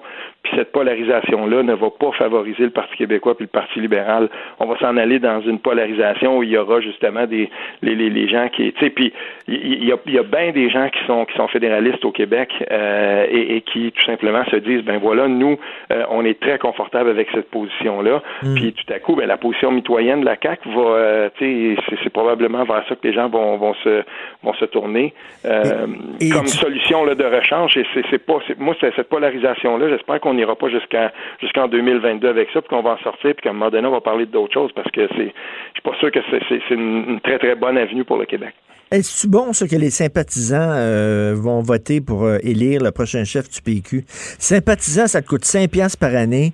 Membre du PQ, c'est 10 piastres par année. Veut dire, si t'es pas capable de mettre 5 piastres de plus par année, c'est Ben, je le vois déjà, je vois déjà des gens qui euh, que, que je connais très bien là, qui sont parmi justement la, la, la frange la plus militante et, et, et anti-péquiste euh, de Québec solidaire. Puis, euh, je, je vois ces gens-là discuter puis qui se disent ben voilà, écoute, euh, on souhaite que Guy Nantel se lance. Moi, je mets mon 5 piastres pour que ce gars-là passe. Ça va être vraiment drôle.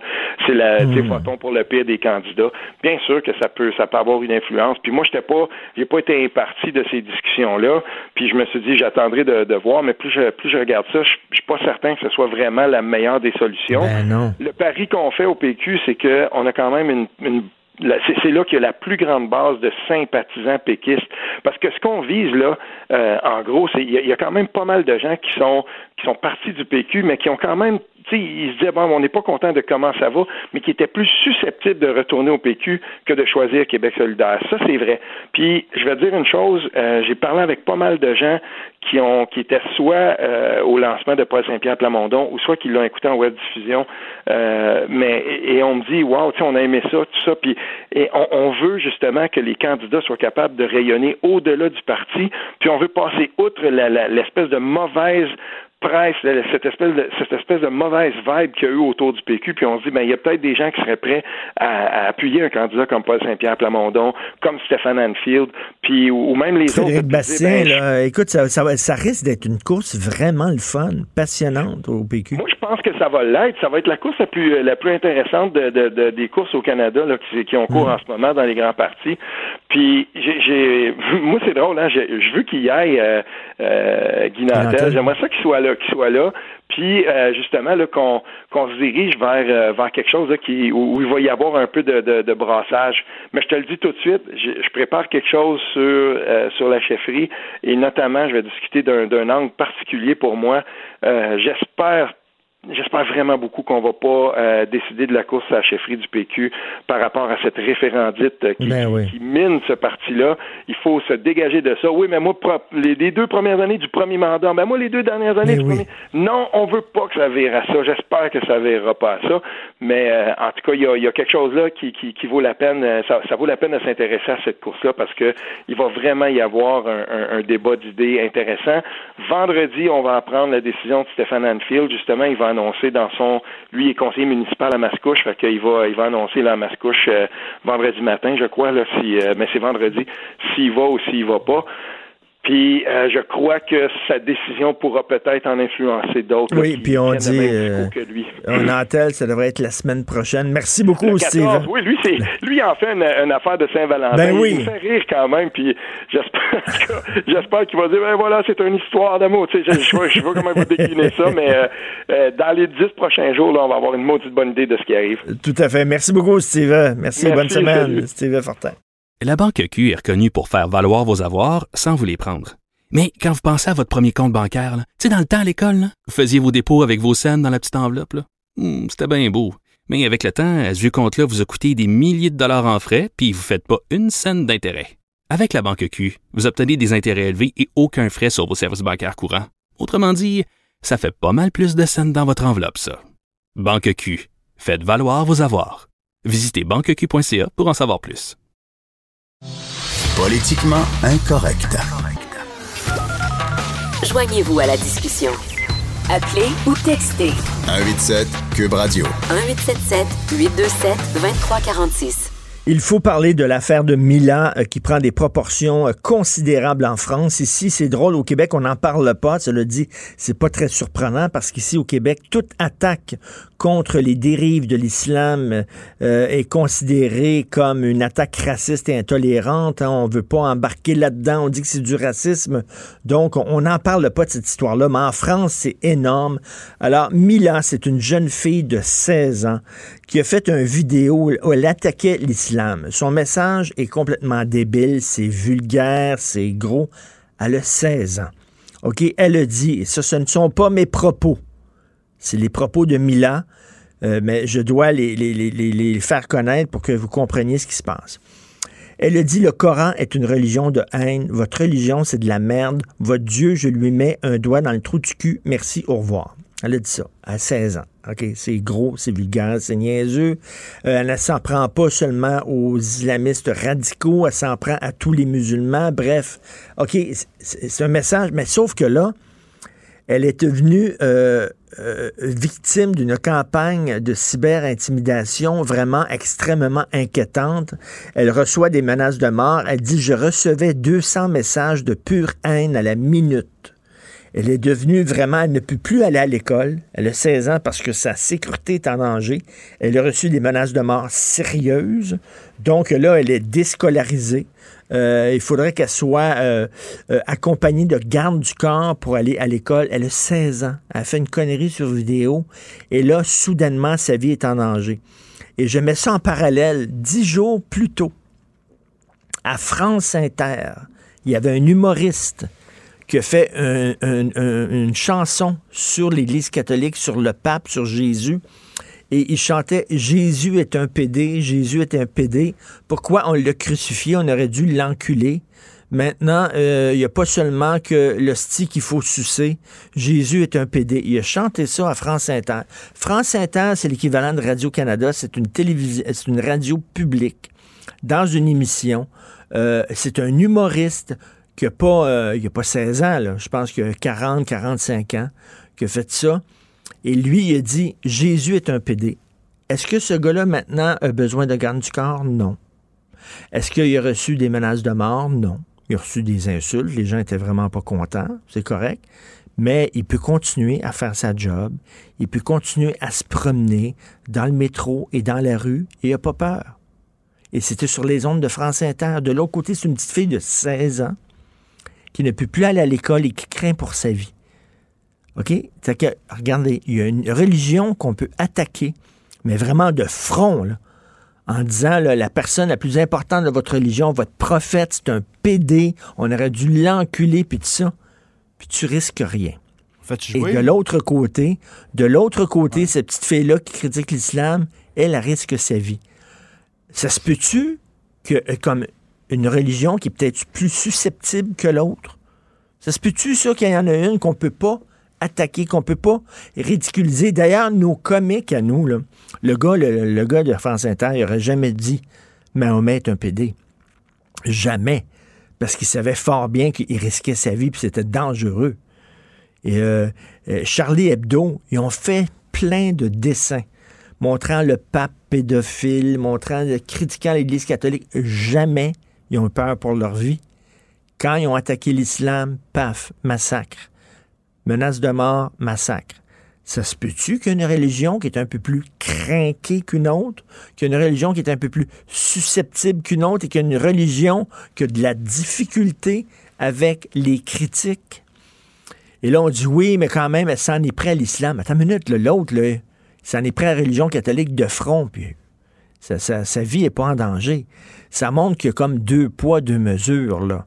Euh, à un moment donné, peut-être que tu n'aimes pas ça qu'on ridiculise ta religion, mais c'est la liberté d'expression aussi. Là. On a le droit de critiquer une idée, on a le droit de se moquer d'une idée, on a le droit de ridiculiser une idée. Je vous rappelle, Benoît Tutrizac et moi, on, était, on avait participé au défilé de la on s'était déguisé en évêque, on riait de l'Église catholique et tout ça. Et Gilles Proux m'avait dit, oh, vous étiez très drôle, blablabla, mais tu n'aurais jamais fait ça déguisé en rabbin ou déguisé en imam. Puis j'ai dit, vous avez parfaitement raison, Monsieur Proux. C'est vrai que ça aurait été soudainement beaucoup plus dangereux. Comment ça se fait? Comment ça se fait que c'est dangereux de critiquer une religion, mais pas l'autre? À un moment donné, il va falloir que les tenants de cette religion-là se calment un peu le pompon en disant, écoutez, on a le droit de ridiculiser puis de rire de toutes les religions. En tout cas, bref, en France, ça prend vraiment une proportion considérable. La petite fille de 16 ans, elle est atterrée, elle freak bien dur. Euh, quel va être son avenir? Est-ce qu'il va falloir qu'elle déménage? Elle est vraiment l'objet d'une campagne de haine totale. Et euh, euh, elle, elle, a vraiment extrêmement peur. Vous écoutez politiquement incorrect. Jésus, Jésus, Jésus est pédé, membre de la LGBT. Du haut de la croix, pourquoi l'avoir cloué Pourquoi l'avoir pas enculé Ça, la toune, ça, ça. Tu fais pas ça à la radio d'État? À la radio d'État. C'est pas censuré. Non, il a, joué ça en ondes. Mais lui, sa vie est pas menacée, là. Il peut se promener en toute liberté, là. ah, Jésus, pédé, y a pas que l'hostie qu'il faut La Banque Q est reconnue pour faire valoir vos avoirs sans vous les prendre. Mais quand vous pensez à votre premier compte bancaire, tu sais, dans le temps à l'école, vous faisiez vos dépôts avec vos scènes dans la petite enveloppe. Hmm, c'était bien beau.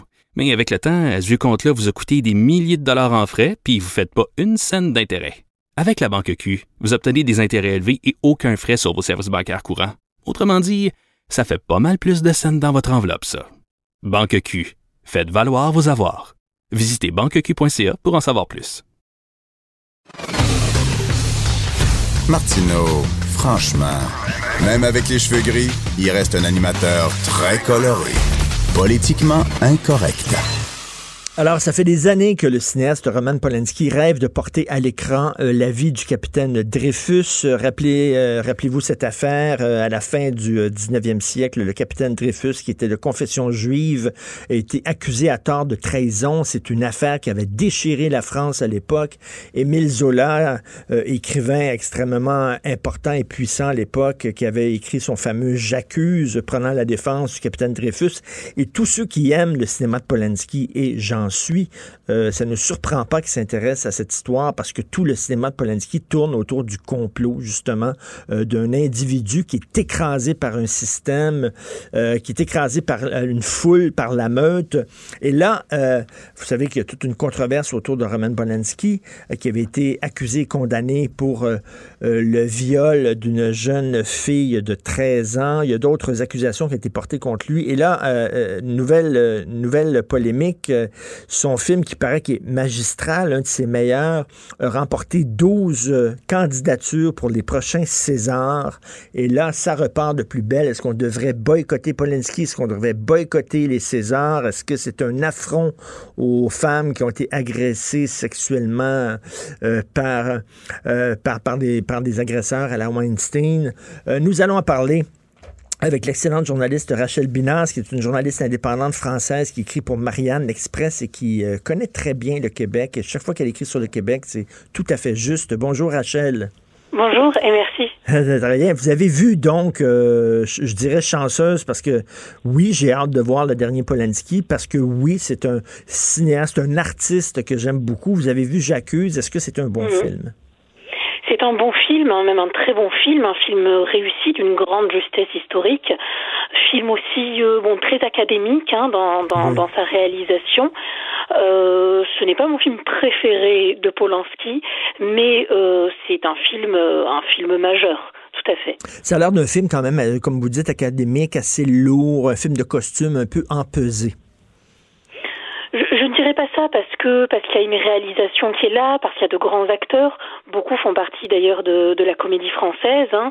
Euh, une histoire, une véritable histoire euh, historique, euh, respectée. Et puis la, la, la fameuse photographie qu'on connaît hein, de Polanski qui est, sublime.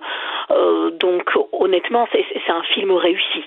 c'est un film réussi et c'est un film qui en effet mériterait, mérite en tout cas d'être nominé et mériterait aussi les les possibles prix qu'il décrochera. Et comme je dis, c'est dans ces thèmes. Là, on se souvient du bébé de Rosemary où c'était une femme qui était, euh, qui était l'objet d'un complot de la part d'une secte sataniste. On se souvient dans Le Locataire, c'était l'histoire d'un homme qui était, euh, qui était qui est magnifique, le locataire fantastique, qui était l'objet d'un complot aussi de, de, de voisins euh, complètement paranoïaques. Donc, c'est tout à fait dans ces cordes. Est-ce que, est-ce que vous vous êtes, est-ce que vous avez porté un masque lorsque vous êtes allé voir le, le film de Polanski? Est-ce qu'il y avait... Euh, euh, aux, critiques ou aux demandes de boycott? Oui, c'est ça. Est-ce qu'il y avait des gens devant le cinéma qui vous hurlaient des noms? Non, non, tant mieux, euh, tant mieux, parce que déjà au, nom de quoi? Je, je, je comprends, enfin je je peux comprendre que certaines personnes euh, ne soient pas à l'aise ou ne veuillent pas euh, voir ce film. C'est bien dommage, hein, c'est dommage de se priver d'un des meilleurs réalisateurs qu'il soit. Euh, maintenant, pourquoi, pourquoi obliger les autres à, à suivre, à suivre cette voie-là C'est-à-dire, je pense qu'on a encore le droit de séparer l'homme de l'artiste. il s'agit, voilà, d'un réalisateur de talent. pourquoi se, se priver, priver de ses films? J'attends pas moi euh, d'un réalisateur euh, comportement moral ni dans ses œuvres. Euh, donc, donc je ne vois pas pourquoi pour quelle raison je me priverais d'un film qui en plus ne revient pas du tout sur les affaires aujourd'hui qui, qui, continuent de le suivre. Hein. Mais il n'y a pas de poids, de mesure. Des gens diraient, regardez Matinev, qui est en train de perdre toute sa superbe, qui est mise au banc euh, de, la communauté artistique, et pendant ce temps-là, euh, Polanski triomphe. Non, c'est différent. Euh, déjà, Maznev, on était dans un fonctionnement, hein, un fonctionnement pédophile. Euh, on est aussi euh, chez quelqu'un qui a décidé de tirer profit de ses vices, de ses péchés, euh, qui les étale et qui en fait son fonds de commerce. c'est une chose. De l'autre, on a un réalisateur qui, en 1977, si je ne me trompe pas, euh, a euh, été euh, sanctionné, voilà, a été reconnu coupable de rapports sexuels illégaux sur mineurs. C'est quand même deux choses extrêmement différentes. À partir du moment où un artiste ne mêle pas ses travers à son œuvre, pourquoi la distinction ne, serait pas possible Dans ce cas-là, je pense qu'en fait, on, on, va se priver d'énormément d'artistes. Et si vous voulez, à partir de, de quand et selon quels critères, euh, sur quels critères on décide de s'appuyer pour, pour, décider d'exclure euh, un homme de la vie médiatique ou de la vie artistique? Et mais, mais quand même, l'histoire, comme vous dites, en 77, Polanski avait euh, drogué, avait drogué une jeune fille de 13 mhm. ans. C'est très jeune. Il l'avait sodomisée pendant qu'elle criait, qu'elle pleurait. J'ai lu, moi, l'interrogatoire de cette jeune fille-là. Et, c'est glaçant, là. Là, là, là, on va tomber dans, dans, dans un autre travers, c'est celui du pathos. Oui, bien sûr, on peut. J'ai lu aussi hein, les rapports, bien sûr mm. que c'est terrible, mais je suis pas magistrate. Moi, je ne suis pas magistrate, je ne suis pas avocate de la victime. Euh, donc, euh, donc, je peux comprendre ce réflexe presque enfantin de la part d'un certain nombre de personnes à vouloir que son idole, que son artiste lui ressemble. Euh, ce, cette recherche d'un monde aseptisé, euh, complètement hygiéniste. Mais non, en fait, euh, Polanski est un grand réalisateur, mais c'est aussi un homme euh, avec euh, ses vices, avec ses péchés, qui doivent bien sûr euh, être être punis quand quand c'est le cas. Mais moi, quand je vais au cinéma, je ne vais pas voir un homme, je vais voir un réalisateur, je vais voir un film, je vais voir mais, une mais, mais la, la, la, question que certains se posent, c'est comment ça se fait qu'il a pu continuer, lui, à, à, à produire des films, à avoir des subventions, à avoir de l'argent, alors qu'on savait fort bien qu'il avait drogué, violé une jeune fille de 13 ans? Je je vois pas en quoi c'est antinomique. Mm. C'est-à-dire, qu'est-ce que qu'est-ce qu'on essaye de dire? On essaye de dire qu'à partir du moment où un homme a été recoupable de faits qui sont euh, qui sont immondes, hein, n'ayons pas peur des mots, alors il ne devrait plus avoir le droit d'exister publiquement. Alors c'est quoi? C'est la justice. Ça doit pas être non plus une forme endimanchée de la vengeance.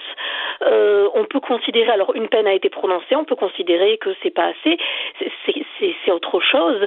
Mais mais attention, voilà, ne pas chercher à tout prix une figure symbolique de la violence faite aux femmes, euh, avec cette espèce de, d'effet catharsis dans le but de, purger notre société. Euh, c'est-à-dire qu'aujourd'hui, on sait qu'il n'y aura pas de nouveaux procès. Il n'y en aura pas. Donc, euh, qu'est-ce qu'on qu'est-ce qu'on veut encore faire dire à cette affaire? Qu'est-ce qu'on cherche en fait? Qu'est-ce qu'on veut?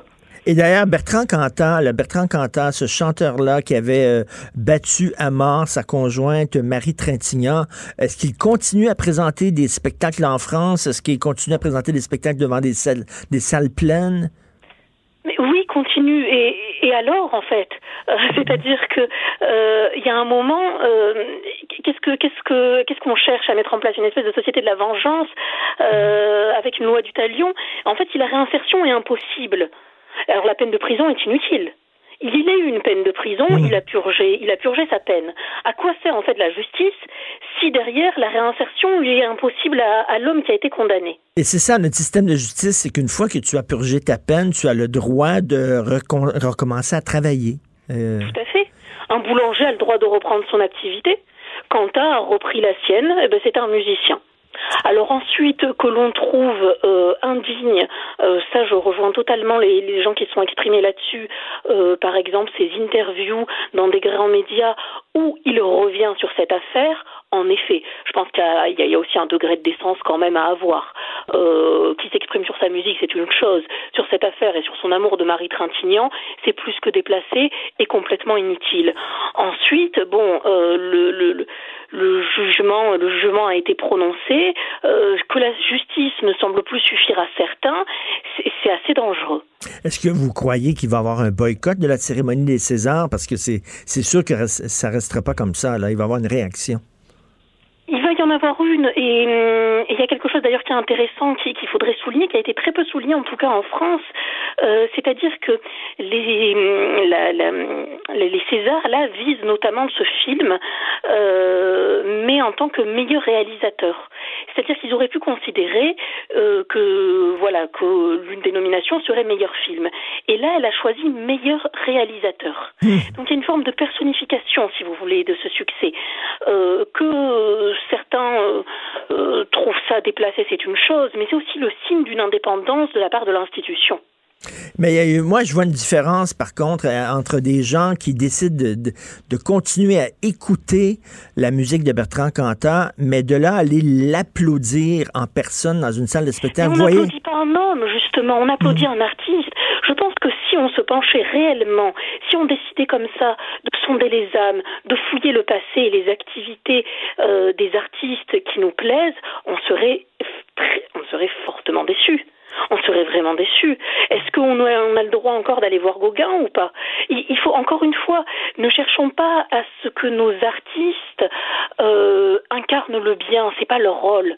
Mais il y a des gens qui Euh, disent euh, il faut faire la différence entre l'homme et l'artiste, mais il y a des gens qui disent ben l'homme c'est l'artiste et l'artiste c'est l'homme.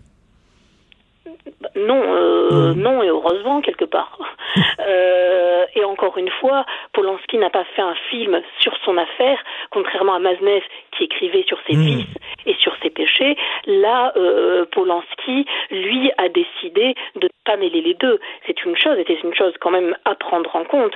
Moi, quand je célèbre, quand je, je vais voir la, la- la peinture de Gauguin, quand je vais voir Polanski, c'est la création que je vais voir. C'est l'artiste, en aucun cas c'est l'œuvre. Là, il s'agit euh, peut-être de donner un prix à Polanski comme meilleur réalisateur et pas comme euh, euh, meilleur animateur euh, de colonies de vacances. Et d'ailleurs, de toute façon, les Français ont tranché parce que c'est un très gros succès en salle. hein.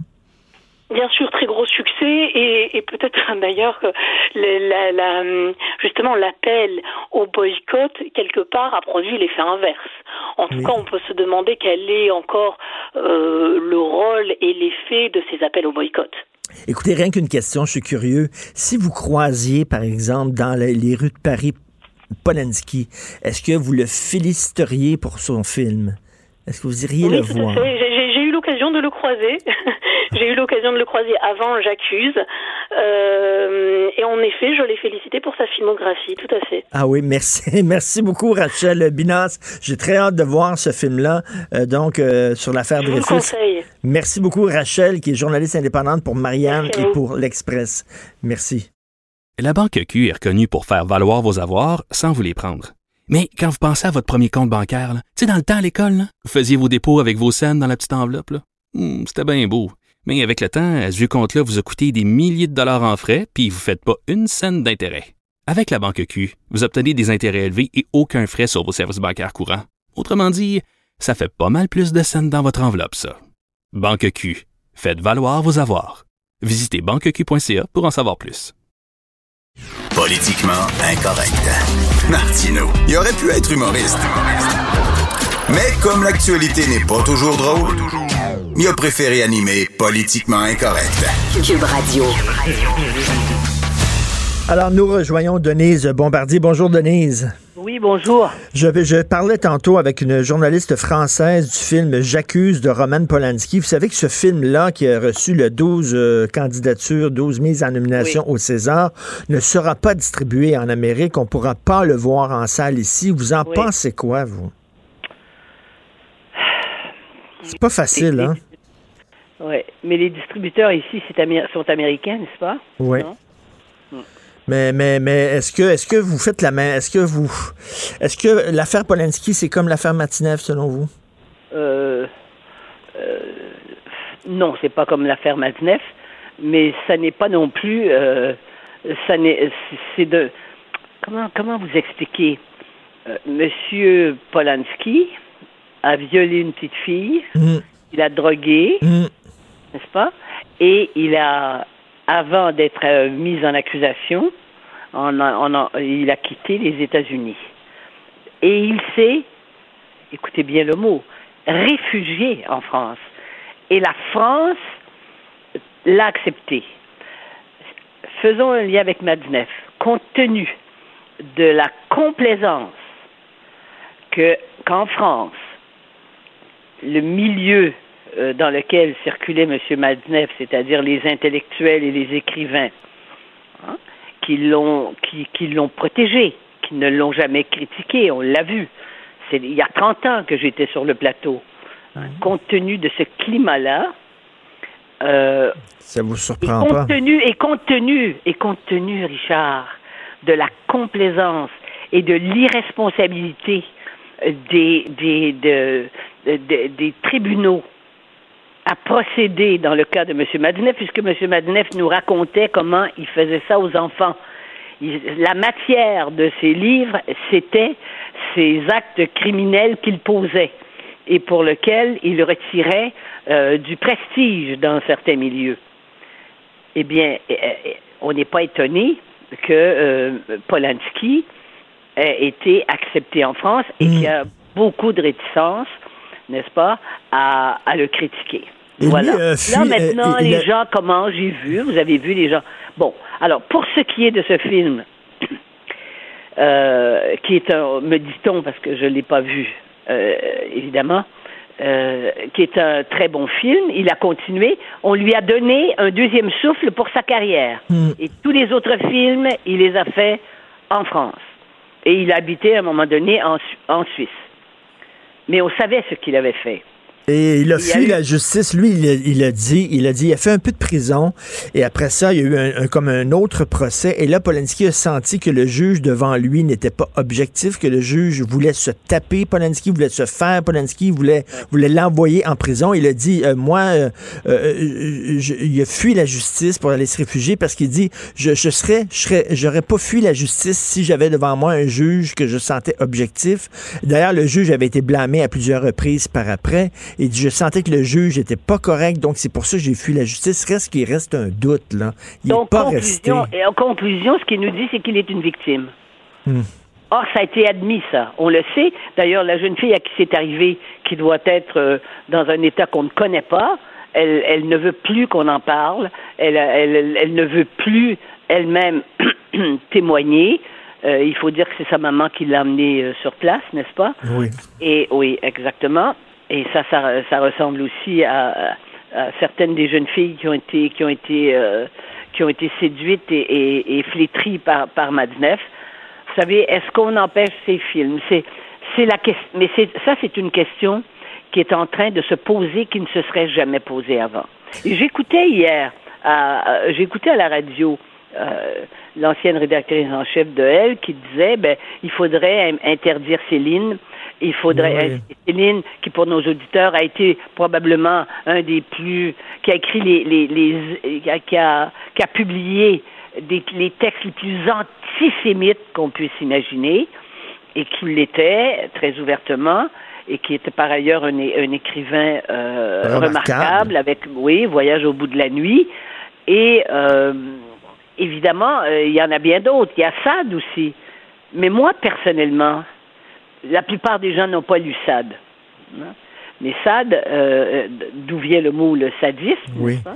Mais il est mort, Sade est mort, Céline est mort, Tan- tandis que euh, euh, euh, saluer un, un artiste euh, pédophile de son vivant, c'est Ouais. autre chose. Oui, voilà. Et moi, chose. je vais vous dire une chose, je, je réserve mon jeu. Je ne sais pas. Ouais. Hein? Est-ce que j'irai voir le film? Je, je serai à Paris, là. au- je vais aller à Paris au mois de mars. Et puis j'accuse, en plus, vous voyez, c'est un film. Regardez comment. Il a fait un film euh, sur euh, un, un militaire qui a, c'est au, c'est- qui est justement, qui a combattu, qui a combattu l'antisémitisme, et donc son film s'appelle J'accuse. On se dit, mon Dieu, ce film, qu'est-ce qu'il, qu'est-ce qu'il dit lui? Il dit, il dit qu'il a été accusé faussement, parce que c'est ça l'histoire du film. Mhm. Hein? Mais ça, Et alors donc, vous voyez, c'est pas tout à fait, euh, c'est pas net net. Pourquoi a-t-il choisi ce Mais thème-là ça, c'est tous les thèmes de Polanski. C'est toujours ça. Ben c'est oui. un homme Ben qui est accusé faussement par une société qui Voilà. complote contre lui. Euh, C'est, Exactement. c'est, là-dessus. Mais c'est un grand cinéaste. Mais est-ce que j'irais Oui. voir ses films? Oui, mais si jamais j'étais à Paris, euh, si j'étais à Paris que je le croisais dans la rue, je pense pas que je lui serrais la main. Non, je, peux vous dire ça. J'en suis sûr. Mais ça pose, ça pose un, vrai problème. Ça pose un vrai problème. Le problème de, de, de, de l'œuvre et, et de. Mais on est rendu. Notre société, a, a- vous voyez, dans les dans les derniers 30 ans, quand même, ça ça ça ça c'est changé partout. Et moi, ce qui me frappe, je vais vous dire, j'ai encore reçu hier une demande d'un journaliste suédois d'une revue culturelle qui va probablement me poser la, la question que vous me posez aujourd'hui. Autrement dit, c'est dans tous les pays, là. Ça remet en question notre façon de voir l'œuvre et de voir celui qui l'a créée. Tout à fait. Aujourd'hui, vous déplorez le fait que les gens d'envergure ne se présentent pas en politique. C'est vrai, là, ce qu'on voit, c'est des gens intéressants là, dans la course au PQ, euh, Paul Saint-Pierre Plamondon, Frédéric Bastien. Mais on est loin des, des Parizeau, on est loin des, des Bernard Landry, puis de, de tous ces gens-là. On est, lo- oui, on est loin de René Lévesque, puis on est loin de Jean Lesage. Et je vais vous dire, on est loin de Duplessis comme, type de personne. C'est que moi, je pense que c'est parce que les, d'abord, parce que les, pays ont beaucoup changé, la souveraineté des pays, le patriotisme, le nationalisme, tout ça est, euh, une affirmation identitaire, tout ça éclate dans des sociétés qui sont de plus di- diversifiées. Alors donc, à l'heure actuelle, on voit des gens euh, qui viennent de la diversité qui se présentent en politique. C'est une façon pour eux de s'intégrer, je vous signale. C'est une façon. Donc, eux s'intéressent à la politique. Mais on ne peut plus avoir ces grandes personnalités euh, qui euh, qui étaient des qui étaient des qui étaient des, des au fond pas, parfois des monstres, bien sûr, mais qui étaient aussi des gens très inspirants, qui ont sauvé l'honneur de leur pays, comme le général de Gaulle, après, comme, le- comme, comme, comme Churchill. oui, Churchill, mais euh, Eisenhower aux États-Unis, mais, mais également aussi comme Adenauer euh, en Allemagne. Donc, voyez, ce, ce type de gens-là, ça n'existe plus. C'était des hommes du 19e siècle. Et je vous dirais que les systèmes d'éducation de nos jours ne forment plus des gens à être des, des, des sortes de, de, de, de au fond, des personnalités extrêmement fortes, Oui. lyriques. On a affaire maintenant, c'est les gens qui gèrent nos pays. Les fonctionnaires, mais en même temps, ils sont sous surveillance toujours. Alors, n'importe qui qui, euh, euh, on sait, Churchill était un alcoolique, il prenait de l'opium. euh, euh, bon, de- de- ces gens-là qui sont plus grands que nature, mais qui ont des choses à se reprocher, pourraient plus faire de la politique aujourd'hui. Ça serait Mais impossible. Oui, mais c'était des gens à, à l'époque, et ça pas quand même jusqu'à la dernière guerre, c'était comme ça. C'était des gens qui étaient prêts à mourir pour leur pays. Maintenant, on, on a aboli la peine de mort. Ça s'envisage pas. Il y a très peu de gens qui, qui sont prêts à mourir pour leur pays en Occident. Autrement dit, si demain matin un Hitler survivrait, survenait, euh, je me demande comment réagiraient les gens. Hmm. Voyez-vous, on se dirait, mais euh, on- donc on n'a plus ces grands, ces grands principes, cette, cette- ce sens de la, la responsabilité que l'on a comme citoyen et du sacrifice qu'ont fait les citoyens pour faire triom- triompher la liberté. Et en même temps, vous savez, les, les- les gens qui... euh, les gens qui ont une grosse carrière et qui, à la fin de leur carrière, euh, décident de, de- de donner de leur temps, de leur énergie au service public, ça n'existe plus maintenant, on dirait. Non, ça n'existe. Non, ça n'existe plus. Et en ce sens-là, euh, Ouais. Trump, qui est un personnage tonitruant quand même. Oui. Mais Trump, il, est- il était milliardaire. Tout ce qui lui restait à faire, c'est de, s'emparer, s'emparer du pouvoir politique. Et au sens littéral du terme, il s'en empare. Parce qu'il réussit à contourner. Mais- il est mais- toujours à la limite de la légalité. Mais on- Et on serait incapable de, vous voyez, on, on serait incapable, même si on le blâme, il va rester là. Et, et il va être réélu. On a les politiciens qu'on mérite. Et je- euh, on, est, on est dans une époque où tout le monde se surveille, où on se regarde tous en chien de faïence, où tout le monde, dans une, une époque hypocrite et tout ça. Alors, on a des politiciens qui sont ternes, euh, qui font mais en même temps, mais en même temps, il y a des gens honnêtes, comme je dis, mais en même temps, les gens qui sont allés à la politique à une autre époque. Moi, je me souviens, en 1976 au Québec, le Conseil des ministres, je m'en souviens, il y avait, je crois qu'il y avait dix membres du Conseil des ministres qui avaient des doctorats et qui venaient des plus grandes universités du monde, qui étaient, qui étaient, qui étaient ministres dans le, dans le cabinet. C'était des gens qui avaient des idées et qui avaient des visions. Maintenant, les gens ont des stratégies et, et des, et, et des stratégies politique et des, donc des stratégies de communication. C'est vrai. Et nous avons des gens d'apparence. Ben, les- qui les- incarne ça au maximum, la société de l'apparence. D'ailleurs, il, vous, vous pouvez remarquer qu'il a changé son apparence depuis qu'il a été réélu et qu'il est minoritaire. Il s'est fait pousser une barbe. Ben oui. Ça lui donne plus de ce qu'on appelle la gravitas, là. Il a l'air plus sérieux. Hein? Donc, lui, c'est le roi de ça. C'est ça qu'on a au Canada. C'est un premier ministre d'apparence. Et en France, ils ont Macron, qui est la même chose. Mais Macron a du contenu parce que Macron a Oui, fait de des grandes écoles. C'est un homme qui a de la culture. Mais c'est un homme en même temps qui est de sa génération. Hein? Ça fait plus léger que ceux qui l'ont précédé, c'est sûr. Et en plus, c'est un homme qui essaie d'aller, de gouverner la France au centre, en se disant de gauche et en faisant des politiques de droite. Mais la France a éclaté aussi sous la, sous la diversité. La France, c'est un pays qui est actuellement, c'est un pays qui est, qui est bouleversé. Mais on a vraiment des politiciens très ternes, surtout euh, au Québec. Merci, Denise. Je conseille aux gens de lire votre chronique. La politique n'a pas la cote. Merci. Bonne semaine. Merci, au revoir. Au revoir. Pour une écoute en tout temps, ce commentaire de Denise Bombardier est maintenant disponible dans la section balado de l'application ou du site cube.radio. Cube Radio. Un balado où Denise Bombardier remonte le fil de sa mémoire pour discuter des enjeux de la société québécoise contemporaine. Richard Martineau. Politiquement incorrect. Cube Radio. Est-ce que le spectacle de la mi-temps était trop sensuel? Nous allons en parler avec euh, Sylvie Lavallée, sexologue et psychothérapeute. Salut Sylvie. Bonjour Richard. Allô, écoute, je l'ai trouvé tellement sexy. C'est- oh. Non, non, mais vraiment, Jello, là, est comme, c'est comme, elle, a- elle a montré comme, euh, voyons, l'autre, la comédienne de House of Cards, là, qui a une cinquantaine d'années aussi, Oui. avec les cheveux courts blonds, là. qui Robin Wright. Robin Wright, qui a montré aussi, qui est devenu un sex symbole et qui a montré qu'on pouvait avoir 50 ans puis être sacrément hot. C'est pas juste sexy, c'était sexuel. Oui. Et je pense que c'est probablement ça qui a euh, stupéfait les gens. Outre leur mise en forme puis des performances que je dirais athlétiques, là. euh, je pense à la danse de poteau. Là. Moi, je fais du yoga chaud, là, puis je suis pas rendue là. J'ai pas les abdos assez solides.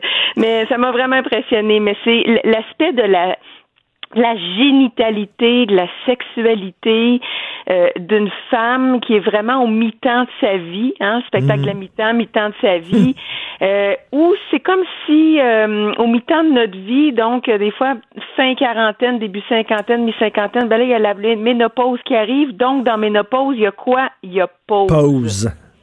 comme dans l'andropause. donc c'est comme si le couple devrait, je l'ai dit au conditionnel là, Mm. devrait se mettre en pause. Alors, on n'est plus fertile, et comme on n'est plus fertile, il y a une vie qui s'en va. Mm. Là, je, te, je grossis ça, là, Richard. T'as raison. On est loin, on est loin d'être mort. Là. On est, on est encore tout ce qu'il y a de plus vivant. Et je pense que c'est ça qui a été exprimé par ces femmes qui ont travaillé ensemble, hein. Deux femmes qui collaborent. Oui. C'est bon, là. Et tu sais, 50 ans aujourd'hui, c'est c'est- c'est 35 ans avant, là.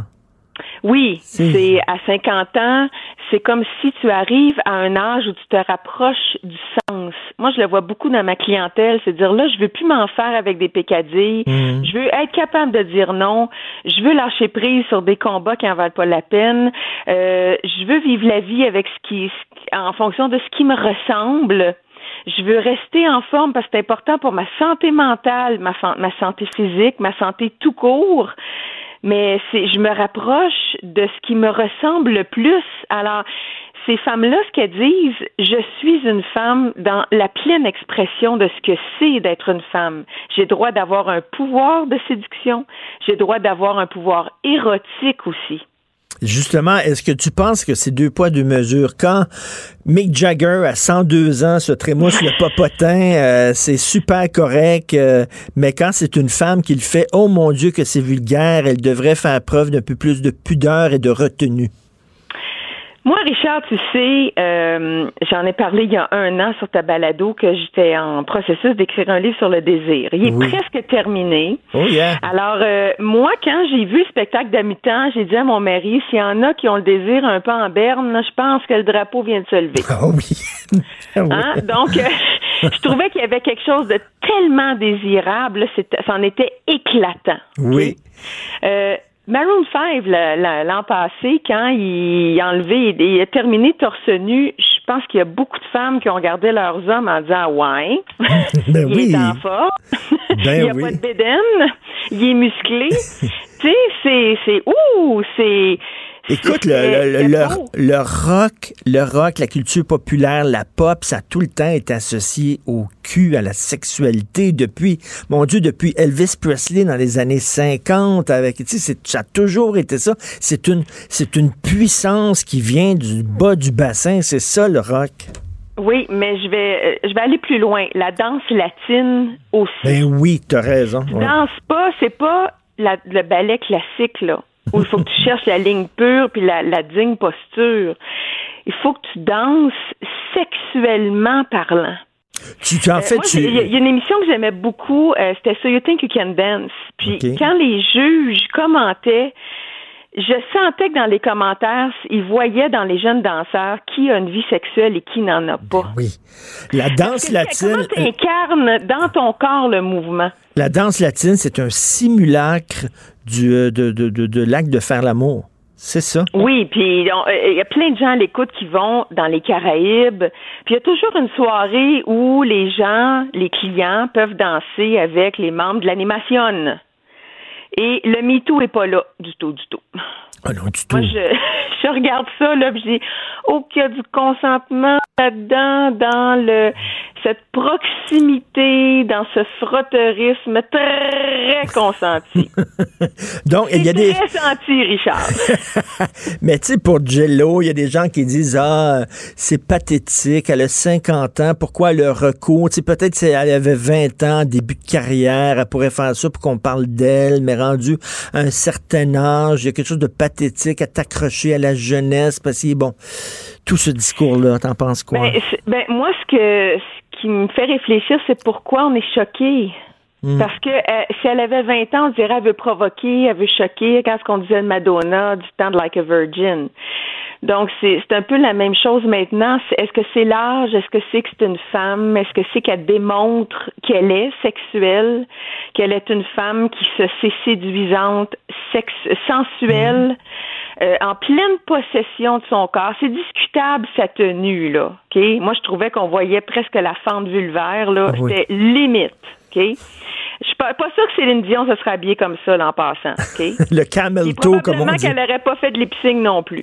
Oui, on voyait l'orteil du chameau, comme on dit, le camel C'est toe. ça, c'est ça. Alors ça, moi, c'est moi, c'est ça que j'ai trouvé discutable. J'ai fait, ben voyons. Mais en même temps, en même temps, Sylvie, il y y y a des gens qui sont des extrémistes religieux qui voudraient que les femmes euh, cachent leur sexualité, cachent leur couple, cachent leur corps. Ça fait du bien de voir au contraire une femme, je vais montrer mon, mon désir, je vais montrer mon corps. La sensualité d'une femme, c'est beau, ça doit être affiché, ça doit pas être caché. Ça fait du bien. Oui, puis je trouvais qu'il y avait une petite envolée politique aussi, Oui. que ce soit deux femmes de culture latino-américaine, avec le Born in the USA à la fin. Il y avait, il y avait plein de clins d'œil aussi qui étaient pertinents, mais c'est sûr que euh, il y, a- il y aura toujours des gens qui vont s'offusquer de, ou qui vont avoir une, une pudeur à l'extrême. Mais que eux-mêmes, si nous-mêmes quand on regarde ça, on est très, on est très mal à l'aise avec notre rapport à l'intimité. C'est sûr que là, on voit deux personnes qui s'exposent, qui s'exhibent. Euh, alors c'est sûr qu'on n'est pas entre la peinture puis le mur là. Hein? C'est un spectacle. Il faut performer. Donc il y a une démonstration Ben oui. dans le plein potentiel de soi. Alors il y a des gens là qui ont une personnalité un peu plus schizoïde, qui sont mal plus en retrait que ça des autres. Alors c'est sûr qu'il faut se regarder aussi là. Tu sais moi qu'est-ce que je laisse paraître, qu'est-ce que j'exprime, comment je vis mon intimité dans la noirceur ou la, ou la luminosité? Est-ce qu'on ose se regarder, se dire des mots crus, se, se provoquer, se séduire, ou si ça reste très timide, très restreint, très figé, très coincé? Alors, je pense que si on peut aller plus loin de ça, puis que ça porte à réflexion sur qu'est-ce qui nous Tout choque à tant fait. en terminant, en terminant, euh, tu parlais de danse latine et dans le sud et tout ça. Oui. Il y a un paquet de filles là, qui trouvent que les gars sont beaucoup trop timides et si on peur d'approcher les femmes, ils sont trop roses, puis elles s'en vont là-bas, puis elles sont contentes parce que c'est des vrais hommes. Oui, mais oublie pas qu'il y a un contexte de disponibilité. Quand tu passes ta semaine en- presque en, en lingerie, là, en bikini, là, t'as pas beaucoup de vêtements sur le corps, tes sens sont constamment en éveil. Euh, Il y a un autre état de prédisposition corporelle aussi, puis il y a un consentement que tu amènes dans ta valise aussi.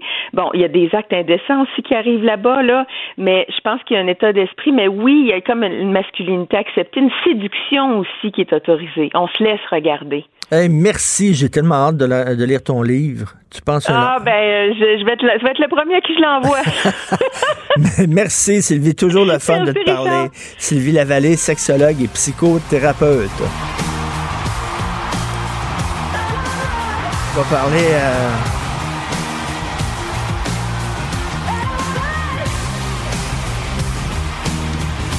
On va parler à Jonathan maintenant. Ben oui, pourquoi pas? Le prude. Le prude. Qui a pas aimé Hey, ça. mais là, là, on va régler quelque chose.